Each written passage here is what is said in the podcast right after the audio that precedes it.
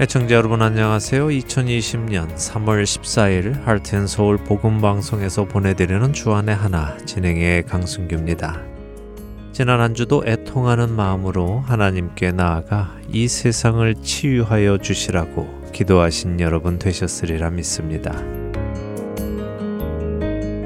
요즘 매일같이 코로나 바이러스가 사람들의 관심사입니다. 온 세상이 어수선하고 두려움에 빠져가고 있는데요. 마켓에는 두려운 마음에 사재기를 하는 사람들로 인하여 물과 휴지 그리고 쌀도 다 떨어지기도 했습니다. 또 그전에는 100개에 8달러면 살 수 있었던 마스크가요, 요즘은 120달러에 팔리고 있기도 합니다. 그만큼 사람들이 코로나 바이러스로부터 자신들을 지키려 하는 것일 텐데요. 그런데 전문가들은 마스크를 하는 대부분의 사람들은 마스크를 잘못 이해하고 있다고 지적합니다. 마스크는 아프지 않은 사람이 전염되지 않기 위해서 쓰는 것이 아니라요. 아픈 사람이 다른 사람에게 전염시키지 않기 위해 쓰는 것이라고 하더군요. 기침이나 호흡을 통해서 바이러스가 밖으로 나가지 못하도록 막는 것이 마스크의 용도인 것입니다. 그러나 지금 마스크를 하는 사람들의 대부분은 전염되지 않기 위해서 마스크를 쓰고 다니는 것이라며 이 같은 소동이 마스크 값을 급등하게 하고 마스크 부족 현상을 일으킨다고 전문가들은 지적했습니다. 코로나 바이러스는 물론 다른 병들의 전염을 막고 싶지 않다면 오히려 손을 비누로 자주 씻으라고 전문가들은 말합니다. 그리고 비타민 D를 많이 먹으라고 하네요. 첫 찬양 함께 하신 후에 말씀 나누겠습니다.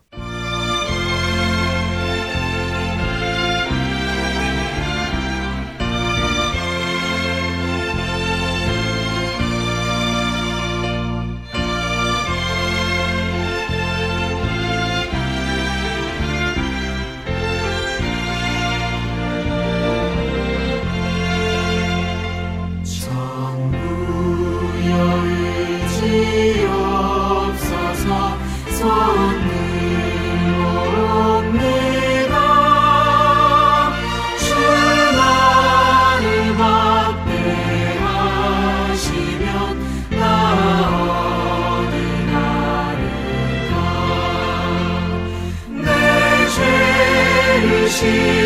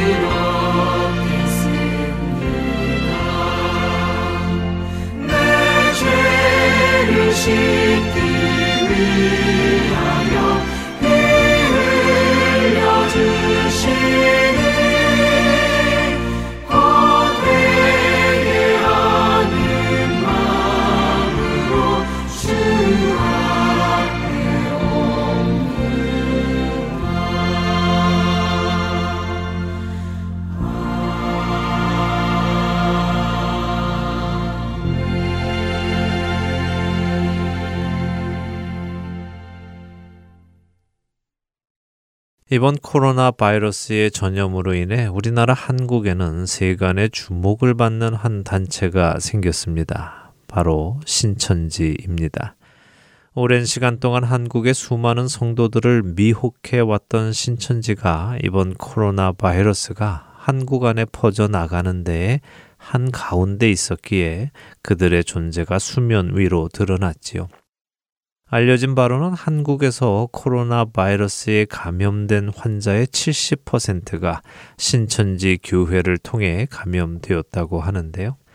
늘 자신들의 정체를 숨기며 포교 활동을 해왔기에 직장 동료는 물론 가족들까지도 그들이 신천지의 일원인지 잘 몰랐던 신천지인들이 이번 코로나 바이러스 사건으로 인해서 명단이 공개되었고 이렇게 사회에 드러나게 된 것입니다. 한국 보건당국은 감염자를 확인하기 위해서 신천지 측에 당시 예배드린 사람들의 명단을 제출하라고 요구했지만 신천지 측은 명단을 허위로 조작하여 제출하였고 많은 신천지 교인들은 조사 거부와 또 연락 불통으로 인하여 감염자는 늘어만 간 것입니다. 거짓말을 일삼던 신천지가 이렇게 드러나자 국민들은 청와대에 신천지 해체를 요구하는 청원을 시작했고요. 6일 만에 100만 명이나 되는 사람들이 서명을 했습니다. 상황이 이렇게 되다 보니 신천지의 교주 이만희는 국민과 정부의 사죄를 한다며 기자회견까지 열기도 했습니다. TV에 나와서 기자회견을 하는 이만희 교주를 보며 어떻게 저렇게 어눌한 사람이 하는 말을 사람들은 믿을 수 있고 어떻게 저런 사람이 스스로를 재림한 예수 혹은 성경이 말하는 이긴 자라며 자신은 죽지 않고 영원히 산다고 하는 말을 믿을 수 있을까? 참 당혹스러웠습니다. 그런데도 그를 구세주라고 믿는 사람들이 30만 명이나 된다니 참 놀라운데요. 이번 코로나 사건으로 인하여 세상에 드러난 신천지를 보며 이런 생각이 문득 들었습니다. 혹시 교회가 해야 하는 일을 교회가 하지 않았기에 하나님께서는 하나님의 방식을 통하여 세상을 통해 신천지를 징계하고 계시는 것은 아닌가 하는 생각입니다.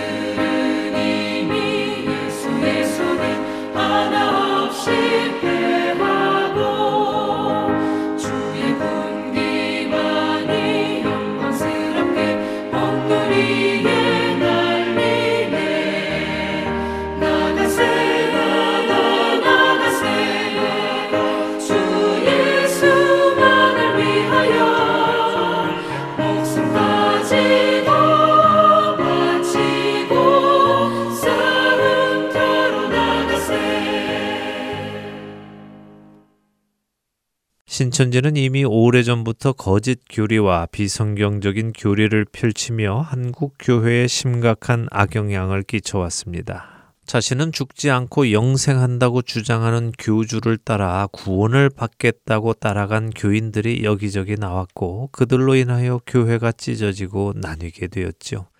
수많은 성도들이 미혹되어 사이비 교주를 자신들의 구원자로 모시게 되었지요. 이런 일이 오래전부터 있었음에도 불구하고 한국 교회는 신천지의 미온적인 입장을 취해 왔던 것으로 보입니다. 신천지가 우리 교회는 오지 못하도록 막는 정도가 최선인 것처럼 보였지요. 만일 한국 교회가 미리미리 이런 사이비 집단들에 강력하게 대응하며 그들이 예수님의 이름으로 사람들을 미혹하고 하나님의 이름과 성령의 이름을 모독하는 것을 호되게 꾸짖고 징계하고 진리의 말씀으로 그들의 거짓을 드러내는 일에 힘써 왔다면 어쩌면 오늘 한국의 코로나 바이러스는 이처럼 심각한 피해를 가지고 오지 않았을지도 모릅니다. 그런데 왜 우리의 교회들은 신천지에 강력하게 대응하지 않았을까요? 신천지 교회가 기존 교회의 성도들을 미혹하여 빠져나가게 하는 일을 왜 강력하게 막지 않았을까요? 그 일을 하지 않았다는 것은 그 일이 그렇게 필요하다고 느끼지 않았거나 필요하다고 느낀다고 해도 그것보다 더 중요하고 급한 일이 있었기 때문은 아닐까요? 적어도 자신들의 관점에서는 말입니다. 그러나 초대 교회는 어땠을까요? 우리는 신약 성경을 통하여 사도들이 교회 안에 들어오는 이단 사상을 막는 것에 집중했다는 것을 알 수 있습니다.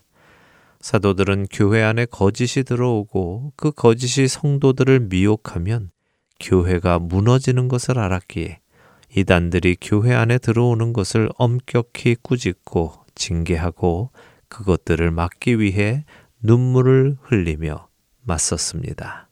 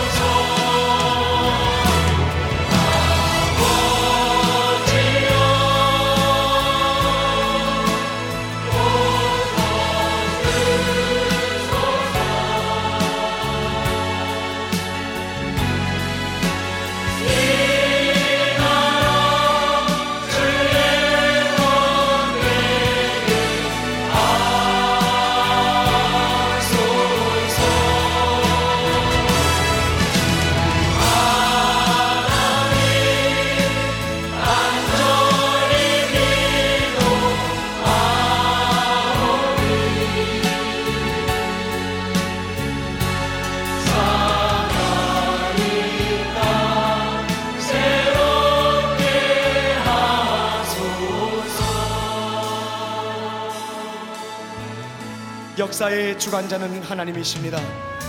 동국권과 74년 동안 묶였던 소련 땅이 무너졌고 몽골 땅과 알바니아 땅을 여신 하나님께 두 손 높이 들고 살아계신 하나님 이 나라와 민족을 위하여 기도하게 하여 주시고 고쳐주시고 치료하여 주시고 무너진 재단을 다시 쌓게 하여 주시고 북한 땅에 아버지 하나님의 주의 나라가 임하게 하여 주시옵소서 합심하여 다같이 기도하겠습니다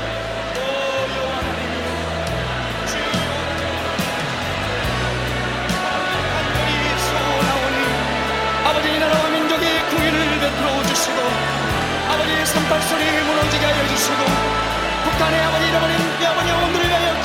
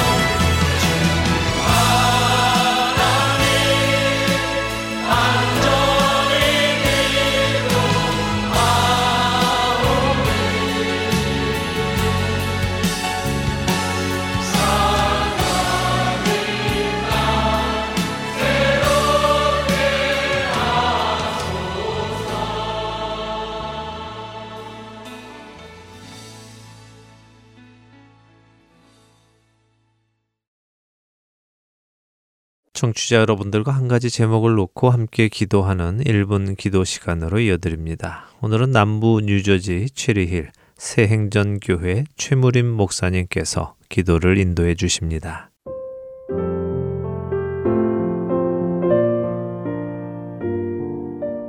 안녕하십니까 하덴 서울 1분 기도 시간입니다.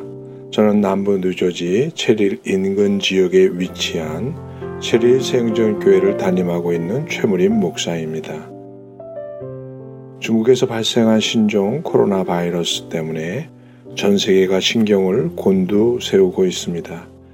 여러 차례 하텐 서울 복음 방송을 통하여서도 기도 요청을 계속 하고 있는 줄로 압니다.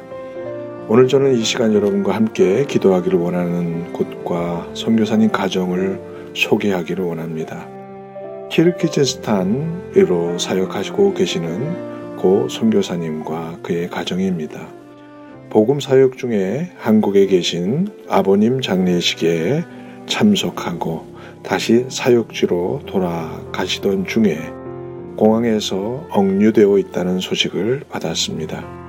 이유는 한국의 코로나 바이러스 사태 때문이지만 이 사건으로 인해서 공항 통과를 받지 못하고 억류되어 있다고 합니다.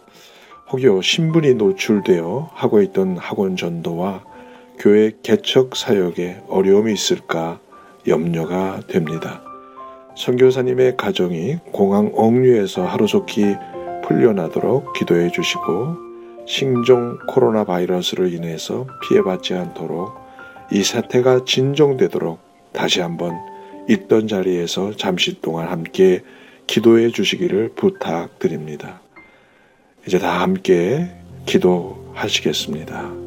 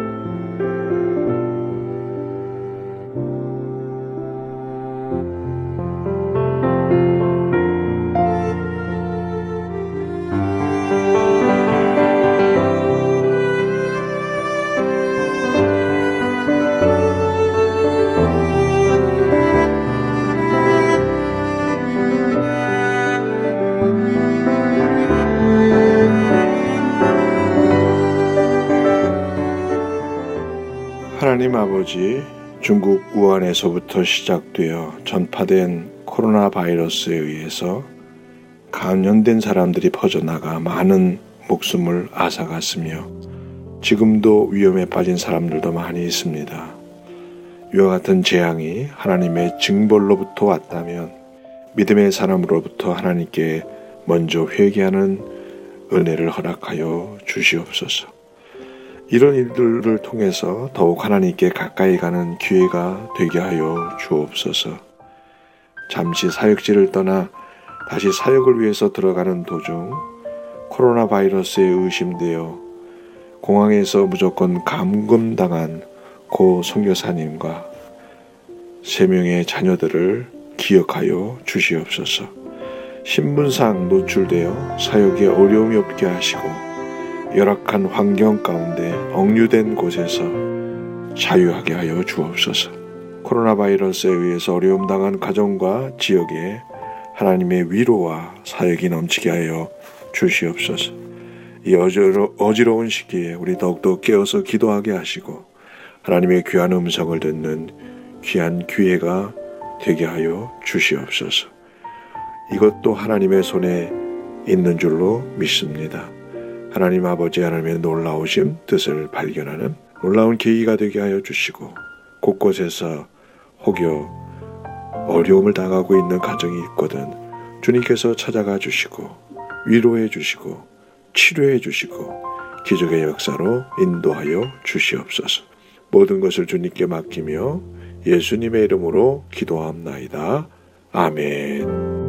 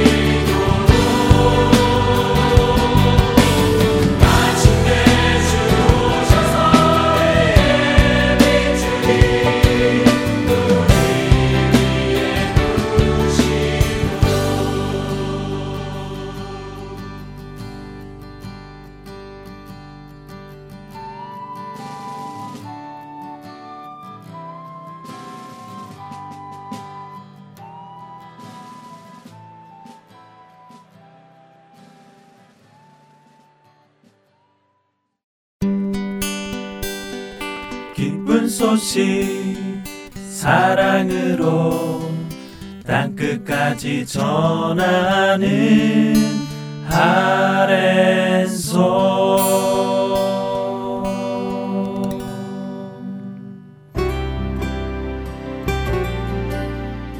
할트앤 서울 복음 방송은 매주 6천여 세트의 CD에 복음을 담아 미국 47개 주와 해외의 여러 나라로 보내드립니다. 이 귀한 사역이 원활히 이루어지도록 도와주실 봉사자를 찾습니다. CD를 봉투에 담는 작업과 주소를 붙이는 작업, 우표를 붙이는 작업 등의 봉사자의 손길이 필요합니다.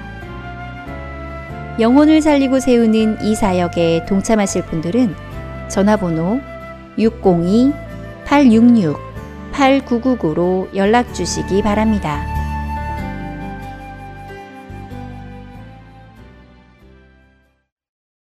하나님의 약속들을 공부하는 시간입니다. 하나님의 언약으로 이어드립니다.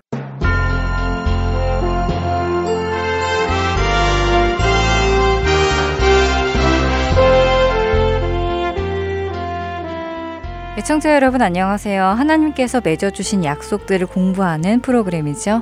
하나님의 언약 진행의 민경은입니다. 네, 여러분 안녕하세요. 강승규입니다. 지난 시간부터는 새로운 언약, 다시 말해 신약에 대해 나누기 시작했습니다. 네. 그렇다고 해서 신약 성경을 살펴본 것은 아니었고요. 어, 그렇습니다. 구약의 예레미야서 31장 31절에서 34절의 말씀을 살펴보며 새로운 언약이 어떤 언약인지를 먼저 살펴보았지요. 네, 하나님께서 이스라엘 백성과 광야에서 맺으신 언약, 곧 모세의 언약을 이스라엘 백성들이 깨뜨렸기에 하나님께서는 새로운 언약을 맺으시겠다고 하는 것을 보았습니다. 네. 우리가 지금까지 하나님의 언약을 공부해 오면서 언약이라는 것이 하나님께서 일방적으로 지키시겠다는 무조건적 언약도 있었고 네.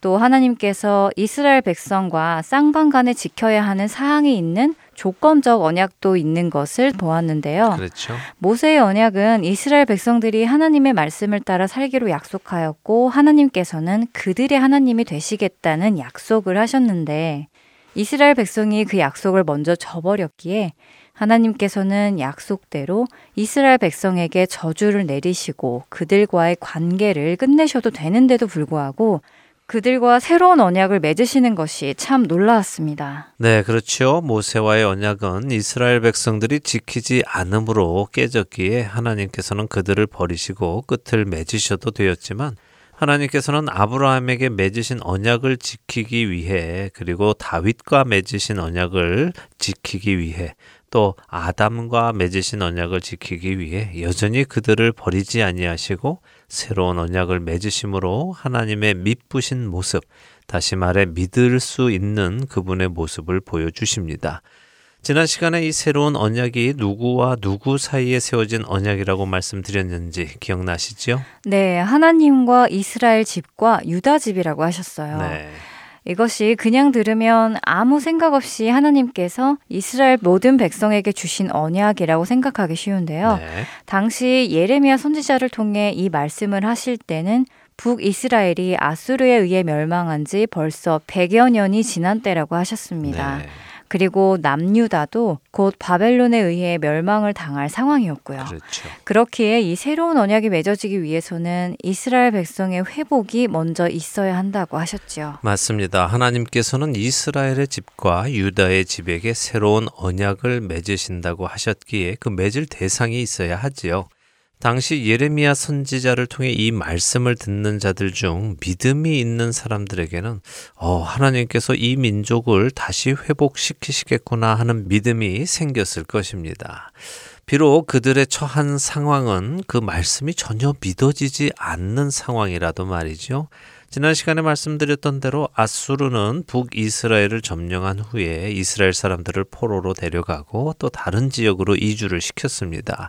그리고 다른 이방 민족 사람들을 북이스라엘 지역으로 이주를 시켜 살게 함으로써 이스라엘 민족이 이방 민족과 피가 섞이게 함으로 그들을 사라지게 한 것이죠. 이러한 암담한 상황에서 하나님께서 그들과 다시 언약을 맺으신다고 하신다는 것은 그들을 회복시키시겠다 하는 말씀과도 같은 말씀입니다. 지난 시간에도 잠시 말씀드렸지만 신약 시대에 와서 하나님께서 이스라엘 민족을 버리시고 대신 교회를 선택하셔서 교회가 이스라엘을 대체했다고 생각하는 분들이 계시지만 그것은 사실이 아니라고 말씀드렸죠. 네. 하나님께서는 이스라엘을 버리지 않으십니다. 하나님께서 이스라엘을 버리지 않으시겠다는 말씀은 우리가 살펴보았던 예레미야 31장 34절 이후에 나오는데요. 한번 읽어볼까요? 예레미야 31장 35절부터 37절을 읽어보겠습니다. 네. 여호와께서 이와 같이 말씀하셨느니라. 그는 해를 낮에 빛으로 주셨고 달과 별들을 밤의 빛으로 정하셨고 바다를 뒤흔들어 그 파도로 소리치게 하나니 그의 이름은 만군의 여호와니라. 이 법도가 내 앞에서 패할진대 이스라엘 자손도 내 앞에서 끊어져 영원히 나라가 되지 못하리라 여호와의 말씀이니라. 여호와께서 이와 같이 말씀하시니라. 위에 있는 하늘을 측량할 수 있으며 밑에 있는 땅의 기초를 탐지할 수 있다면 내가 이스라엘 자손이 행한 모든 일로 말미암아 그들을 다 버리리라 여호와의 말씀이니라. 네. 네, 이 말씀이 하나님께서 이스라엘 백성을 버리지 않으시겠다는 말씀이라고요. 네. 어, 오히려 이스라엘 백성이 하나님 앞에 끊어져 없어진다는 말씀처럼 들리는데요. 네, 언뜻 들으면 그렇죠. 네. 예, 이스라엘 자손도 내 앞에서 끊어져 영원히 나라가 되지 못하리라 하신 말씀도 그렇고요. 네. 내가 이스라엘 자손이 행한 모든 일로 말미암아 그들을 다 버리리라 이렇게 하신 말씀도 그렇고 마치 하나님께서 이스라엘 자손을 버리시겠다는 말씀처럼 들립니다. 네. 그런데요, 이 말씀은 참뜻과는 반대되는 말을 해서 오히려 그 의미를 강조하는 말씀입니다. 뭐 역설적이라고 할까요? 아니면 반어법이라고나 할까요? 하나님의 이 말씀은 이런 말씀입니다. 35절에 하나님은 넓고 높은 하늘의 해를 만드시고 달과 별들을 만드셔서 각각 낮과 밤을 주관하게 하신 분이고 넓고 깊은 바다를 휘저으셔서 큰 파도도 일으키시는 분이다. 그분은 모든 것이 가능하신 하나님이신데 이렇게 하나님께서 정해 놓으신 법도 다시 말해 해와 달과 별 그리고 바다를 다스리시는 모든 자연 법칙 이 자연 법칙이 없어진다면 이스라엘 자손도 내 앞에서 끊어질 것이다. 다른 말로 하면요. 내가 만든 이 법칙이 없어지겠니? 없어지지 않지. 만일 없어진다면 이스라엘 자손도 없어질 것이야. 그러나 그 법칙이 없어지지 않는다면 이스라엘 자손도 없어지지 않을 것이다. 라고 하시는 말씀이지요. 네. 이 구절을 현대인의 성경으로 읽어보면 이해가 훨씬 쉬운데요. 한번 읽어보죠. 예레미야 31장 35절에서 37절 현대인의 성경으로 읽겠습니다.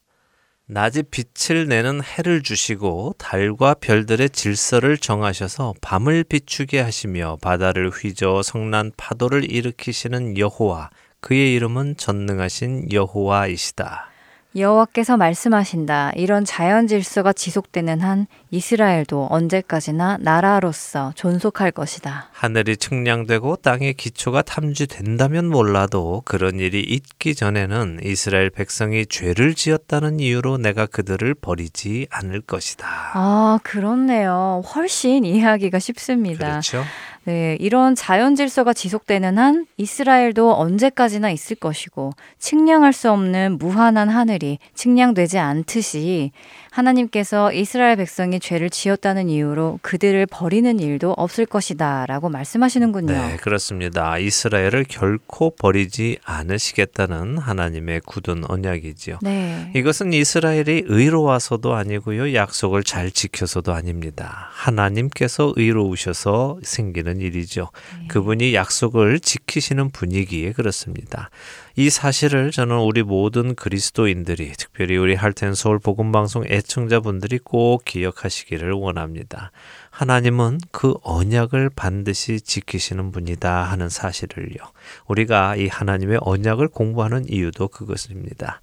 하나님은 약속을 반드시 지키시는 분임을 우리가 믿기 위해서입니다. 네. 상황이 아무리 하나님의 말씀을 믿을 수 없는 상황으로 변해간다 하더라도요. 또 도무지 가능성이 없어 보인다 하더라도 하나님의 말씀이 패해진 것처럼 보인다 하더라도 하나님의 말씀은 패하지 않는다는 것을 말입니다. 지금은 이 말씀이 그리 크게 와닿지 않을 수 있는데요. 그러나 언젠가 그리스도인들이 아주 어려운 상황에 놓이게 될 때 이 말씀을 꼭 기억하시고 흔들리지 않는 믿음으로 신앙을 지켜내시기를 간절히 바랍니다. 네. 자, 다시 새로운 언약으로 돌아와서 생각해 보지요. 새로운 언약, 신약은 구약과 다릅니다. 모세의 언약은 어디에 새겨졌나요? 모세와의 언약은 돌판에 새겨졌다고 하죠. 네, 맞습니다. 물론 돌판에 613개의 모세의 율법이 다 새겨진 것은 아니지요. 10계명만 새겨졌습니다. 그러나 상징적으로 모세의 언약은 돌판에 새겨졌다 이렇게 하지요. 그런데 새로운 언약은 어디에 새겨 주십니까? 어, 지난 시간 예레미야 31장 33절에서는 이스라엘 백성들의 마음에 기록한다고 하셨죠. 네, 그렇습니다. 새로운 언약은 돌판에 기록하는 것이 아니라 마음에 기록하십니다. 그런데 이게 무슨 말씀일까요? 언약이 마음에 기록된다는 것이요? 음, 제가 이해하기로는요. 돌판에 기록된 모세의 언약은 내가 원하든 원하지 않든 지켜야 하는 율법이었다면 마음에 기록된 새로운 언약은 우리 마음에 원함이 있어서 스스로 따르게 되는 법이라고 생각하는데요. 네, 맞는 말씀입니다. 그런데요, 모세의 율법은요, 사실 사람들이 따르고 싶지 않아 했습니다. 음. 또 따르기도 어려웠죠. 왜냐하면 하나님의 거룩함은요, 죄인들의 본성과는 반대되는, 다시 말해 거스르는 것이거든요. 네. 그러니까 자연스럽게 따르기가 어렵습니다. 억지로 따라야 하죠. 그러나 새로운 언약은 그렇게 억지로 자신의 본성을 거스르는 것이 아니라 거룩함을 원하여 스스로 따르게 되는 것입니다. 그런데 그것이 어떻게 가능할까요? 에스겔 36장 26절에서 28절을 읽어보면 그 답이 나옵니다. 한 절씩 읽어볼까요? 에스겔 36장 26절에서 28절입니다. 또 새 영을 너희 속에 두고 새 마음을 너희에게 주되 너희 육신에서 굳은 마음을 제거하고 부드러운 마음을 줄 것이며 또 내 영을 너희 속에 두어 너희로 내 율례를 행하게 하리니 너희가 내 규례를 지켜 행할지라 내가 너희 조상들에게 준 땅에서 너희가 거주하면서 내 백성이 되고 나는 너희 하나님이 되리라. 네. 아, 새 영, 곧 성령님이 우리 안에 오시면 우리가 하나님의 윤례를 따르게 된다는 말씀이군요. 그렇죠. 새 영, 성령께서 우리 안에 오시면 죄인의 마음, 죄성을 버리게 하시고요. 새 마음을 주시는 것입니다. 네. 우리의 가치관의 변화를 주시죠. 우리가 육신을 따르는 죄성을 제거해 주시고 성령님을 따르는 부드러운 마음을 주신다고 약속하십니다. 그래서 그 변화된 가치관을 가지고 하나님의 윤례를 따르게 되지요. 그때 이스라엘 백성은 하나님께서 그들의 조상에게 주신 땅에 거주하며 하나님의 백성이 되고 하나님은 그들의 하나님이 되신다고 하십니다. 지난 시간에도 말씀드렸지만 이 일은 예수님께서 오셨을 때 시작은 되었지만 아직 완전히 다 이루어진 것은 아니지요. 물론 이 말씀이 예수님께서 하신 일이 부족했다는 말씀이 아닌 것은 다 이해하실 것입니다. 네. 예수님께서는 십자가 위에서 모든 일을 완전히 마치셨지요. 죄인의 죄값을 치르신 일을 완전히 끝내셨습니다. 그리고는 죽으시고 사흘 만에 부활하셨습니다. 그리고 하늘로 승천하시고는 약속하신 성령님을 오순절에 보내주셨습니다. 그러나 아직 이스라엘 민족, 유대인들은 모두가 성령님을 받아들인 것은 아닙니다. 예수님의 제자들과 예수님을 믿는 성도들에게는 임하셨지요. 네. 하지만 여전히 예수님을 거부하는 사람들에 의하여 그리스도인들은 핍박을 받습니다. 그래서 신약, 이 새로운 언약이 이방인들에게 자연스럽게 옮겨져 가게 된 것이죠. 네, 지난 시간에도 나누었듯이 이방인의 충만한 수가 찰 때까지 이스라엘 민족에게는 복음이 가리워진 것이군요. 맞습니다. 자, 이 새로운 언약, 신약은 구약과 같지 않습니다. 구약이 모세의 법이라면 신약은 예수님의 법입니다. 모세의 율법과 예수님의 법은 어떻게 다를까요? 로마서 8장 1절에서 4절을 읽어보겠습니다. 그러므로 이제 그리스도 예수 안에 있는 자에게는 결코 정죄함이 없나니. 이는 그리스도 예수 안에 있는 생명의 성령의 법이 죄와 사망의 법에서 너를 해방하였음이라 율법이 육신으로 말미암아 연약하여 할 수 없는 그것을 하나님은 하시나니 곧 죄로 말미암아 자기 아들을 죄 있는 육신의 모양으로 보내어 육신의 죄를 정하사 육신을 따르지 않고 그 영을 따라 행하는 우리에게 율법의 요구가 이루어지게 하려 하심이라.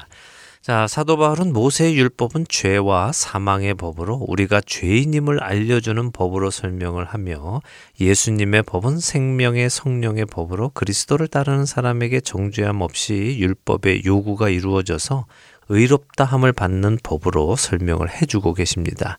이게 말이 조금 어려울 수 있는데요. 다시 말씀드리면 조금 전에 말씀드린 것처럼 모세의 율법은 우리의 본성인 죄성을 거스르는 법이기에 따르기가 어려웠습니다. 어려운 정도가 아니라 지킬 수 없었지요. 육신이 연약하여 할 수가 없었습니다. 그런데 그 할 수 없는 것을 예수님께서 대신해 주셨습니다. 모세의 율법을 모두 지키심으로 온전한 의로움을 나타내셨지요. 그 예수님을 구주로 믿는 사람은 자신의 노력으로 의롭게 되는 것이 아니라 예수님의 의로우심을 덧입게 되어 의롭다함을 받는 것입니다. 내가 어떤 행위를 해서 의로움을 얻는 것이 아니라 예수님을 믿음으로 그분의 의가 나에게 전가되는 것이죠. 오직 은혜로, 오직 믿음으로 의롭게 된 것입니다. 이렇게 의롭게 된 사람은 약속의 성령님을 받게 되고 그 성령님을 우리 안에 모시고 살게 됩니다. 성령께서 우리 안에 오셔서 우리를 주장하기 시작하시면 우리는 육신을 따라 사는 것이 아니라 영을 따라 사는 사람이 됩니다. 자, 계속해서 로마서 8장 5절에서 7절을 읽어 주시죠. 네. 육신을 따르는 자는 육신의 일을, 영을 따르는 자는 영의 일을 생각하나니 육신의 생각은 사망이요 영의 생각은 생명과 평안이니라. 육신의 생각은 하나님과 원수가 되나니 이는 하나님의 법에 굴복하지 아니할 뿐 아니라 할 수도 없음이라. 네. 새로운 언약을 받은 사람의 삶은 명확하게 구분됩니다. 육신을 따르는 사람은 여전히 옛 언약, 구약 아래에 있는 사람이고요. 영을 따르는 사람은 새로운 언약, 신약 아래에 있는 사람입니다. 육신을 따르는 사람은 하나님과 원수가 됩니다. 왜냐하면 하나님의 법에 굴복하지 않기 때문이며 굴복할 수도 없기 때문이라고 하시죠. 네. 우리는 신약의 시대에 살고 있습니다. 신약의 시대에 살고 있다고 해서 모두가 신약에 속해서 사는 것은 아닙니다. 우리의 삶을 성경에 근거하여 점검해 보아야 합니다. 우리의 모든 판단 근거는 성경이 되어야 합니다. 어느 누가 내 마음 편하라고 해준 말이 아니라요. 성경의 말씀이 근거가 되어야 합니다. 성경은 새로운 언약 아래에 있는 사람은 영을 따르는 사람이라고 분명하게 말씀하십니다. 육신을 따르는 사람은 새로운 언약 아래에 있는 사람이 아니라고 하시지요. 우리 각자가 점검해야 합니다. 나는 육신을 따르는 사람인가? 아니면 영을 따르는 사람인가? 이것을 분명히 점검하시기 바랍니다. 네, 육신의 생각은 사망이고 영의 생각은 생명과 평안이라고 하시는데 우리가 육신의 생각을 따르면 사망에 이르는 죄인이라는 것이 분명하네요. 그렇죠. 우리 각자의 신앙을 다시 점검하는 계기가 되기를 바랍니다. 네. 하나님의 언약. 오늘은 예레미야 31장과 에스겔 36장에 기록된 새 언약을 살펴보았습니다. 새로운 영, 새로운 마음이 하나님의 백성으로 하나님의 윤례를 지키게 하실 것이라는 그 하나님의 언약이 우리 안에 이루어지기를 소망하며 오늘 하나님의 언약 여기에서 마쳐야 하겠습니다. 네, 저희는 다음 주에 다시 찾아뵙겠습니다. 한 주간도 하나님의 언약 안에 거하시며 영을 따라 살아가시는 여러분 되시기 바랍니다. 안녕히 계십시오. 안녕히 계세요.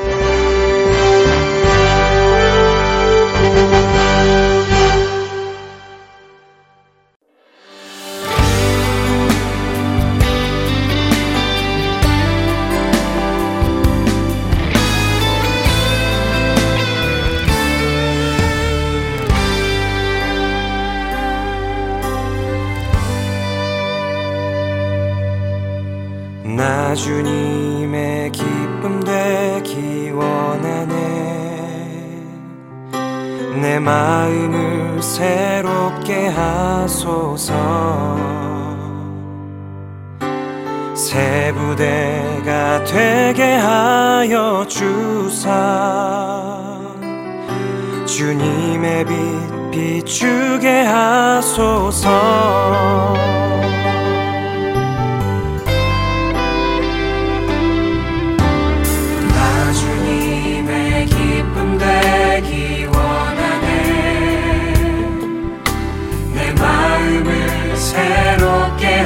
하소서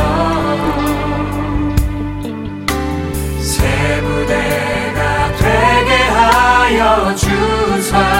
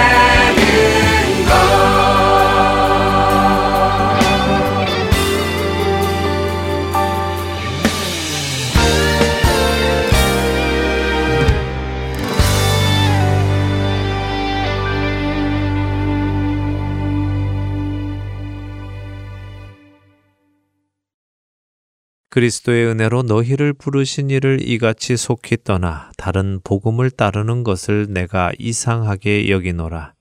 다른 복음은 없나니 다만 어떤 사람들이 너희를 교란하여 그리스도의 복음을 변하게 하려 함이라. 그러나 우리나 혹은 하늘로부터 온 천사라도 우리가 너희에게 전한 복음 외에 다른 복음을 전하면 저주를 받을지어다. 우리가 전에 말하였거니와 내가 지금 다시 말하노니 만일 누구든지 너희가 받은 것 외에 다른 복음을 전하면 저주를 받을지어다. 갈라디아서 1장 6절에서 9절의 말씀입니다. 사도 바울은 갈라디아 교회에 들어온 거짓 교사들과 그들이 전하는 이단 사상에 빠진 교인들을 호되게 책망합니다. 그리스도의 복음이 아닌 다른 복음을 전하는 자들은 저주를 받을 것이라고까지 말하지요. 사도 요한은 요한 1서 4장 1절에서 영을 다 믿지 말고 오직 영들이 하나님께 속하였나 분별하라며 많은 거짓 선지자가 세상에 나온 것을 경고합니다. 또 사도 바울은 고린도 교회가 이단 사상에 빠져 있는 것에 속이 상해 눈물로 편지를 쓰면서도 강하게 그들을 책망하기도 했지요.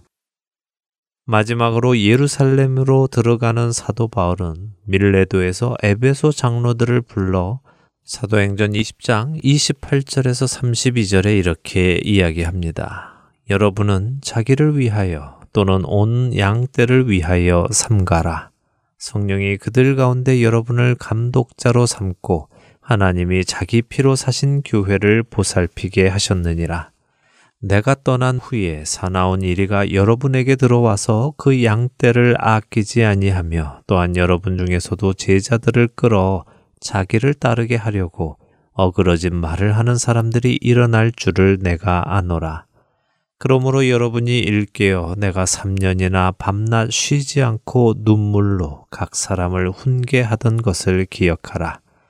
지금 내가 여러분을 주와 및 그 은혜의 말씀에 부탁하노니 그 말씀이 여러분을 능히 든든히 세우사 거룩하게 하심을 입은 모든 자 가운데 기업이 있게 하시리라.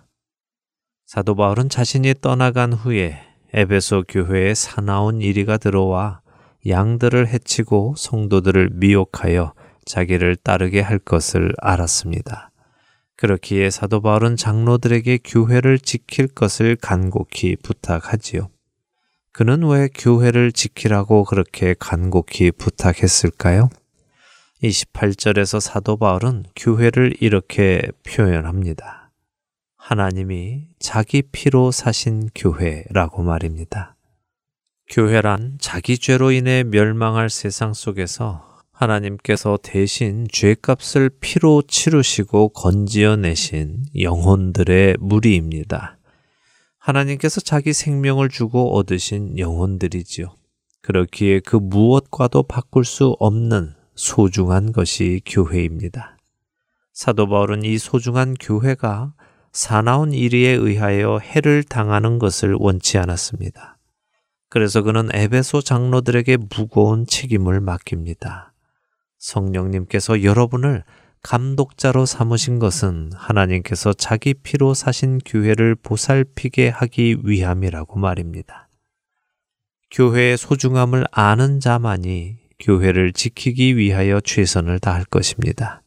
하나님께서 어떻게 그 교회를 세우셨는지 아는 자만이 성도들을 거짓과 미혹으로부터 지키기 위해 최선을 다할 것입니다. 제가 지금 지칭하는 교회는 건물이 아니라 성도들을 의미합니다. 사랑하는 할텐서울 복음방송 의 청자 여러분, 교회가 관심을 가져야 하는 것은 건물을 더 크게 세우는 것도 더 넓고 편안한 환경을 만드는 것도 아닙니다. 영혼을 살리는 데에 관심을 가지고 살아난 그 영혼들이 주 안에서 올바로 자라나가도록 하는 것에 모든 관심을 쏟아야 합니다. 우리 시대의 교회가 신천지라는 이단이 성도들을 해치고 빼앗아 사이비 교주를 따르게 하는데도 그것을 지키는 데에 최선을 다하지 않았습니다. 그랬더니 하나님께서는 하나님의 방법으로 그들을 수면 위에 올라오게 하시고는 징계하십니다. 참으로 부끄럽습니다. 그동안 교회는 무엇을 하고 있었는지 세상 사람들은 궁금해 합니다. 만일 신천지가 그렇게 엉뚱한 거짓 교회라면 왜 정통 교회는 그것을 내버려 두었는지 말입니다. 은혜로우신 하나님, 자비하시고 성내기를 더디하시는 하나님께서 우리를 깨우십니다. 우리에게 다시 기회를 주십니다. 이제 우리는 다시 이런 엉터리 이단들이 성도들을 빼앗아 가는 것을 좌시해서는 안 될 것입니다. 최선을 다하여 맞서 싸우고 진리로 성도들을 지켜내야 할 것입니다. 교회는 하나님께서 피로 사신 하나님의 자녀이기 때문입니다. 그 교회를 거짓으로부터 지켜낼 마음과 능력을 겸비하는 저와 애청자 여러분이 되시기를 소원하며 오늘 주안의 하나 여기에서 마치도록 하겠습니다. 함께 해주신 여러분들께 감사드리고요. 저는 다음 주 이 시간 다시 찾아뵙겠습니다. 지금까지 구성과 진행의 강순기였습니다. 애청자 여러분, 안녕히 계십시오. 오직 예수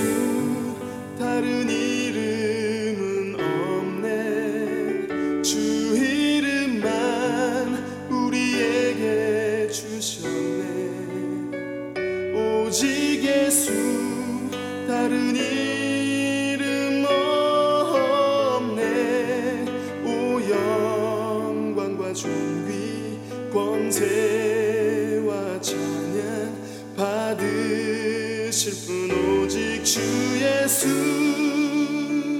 오직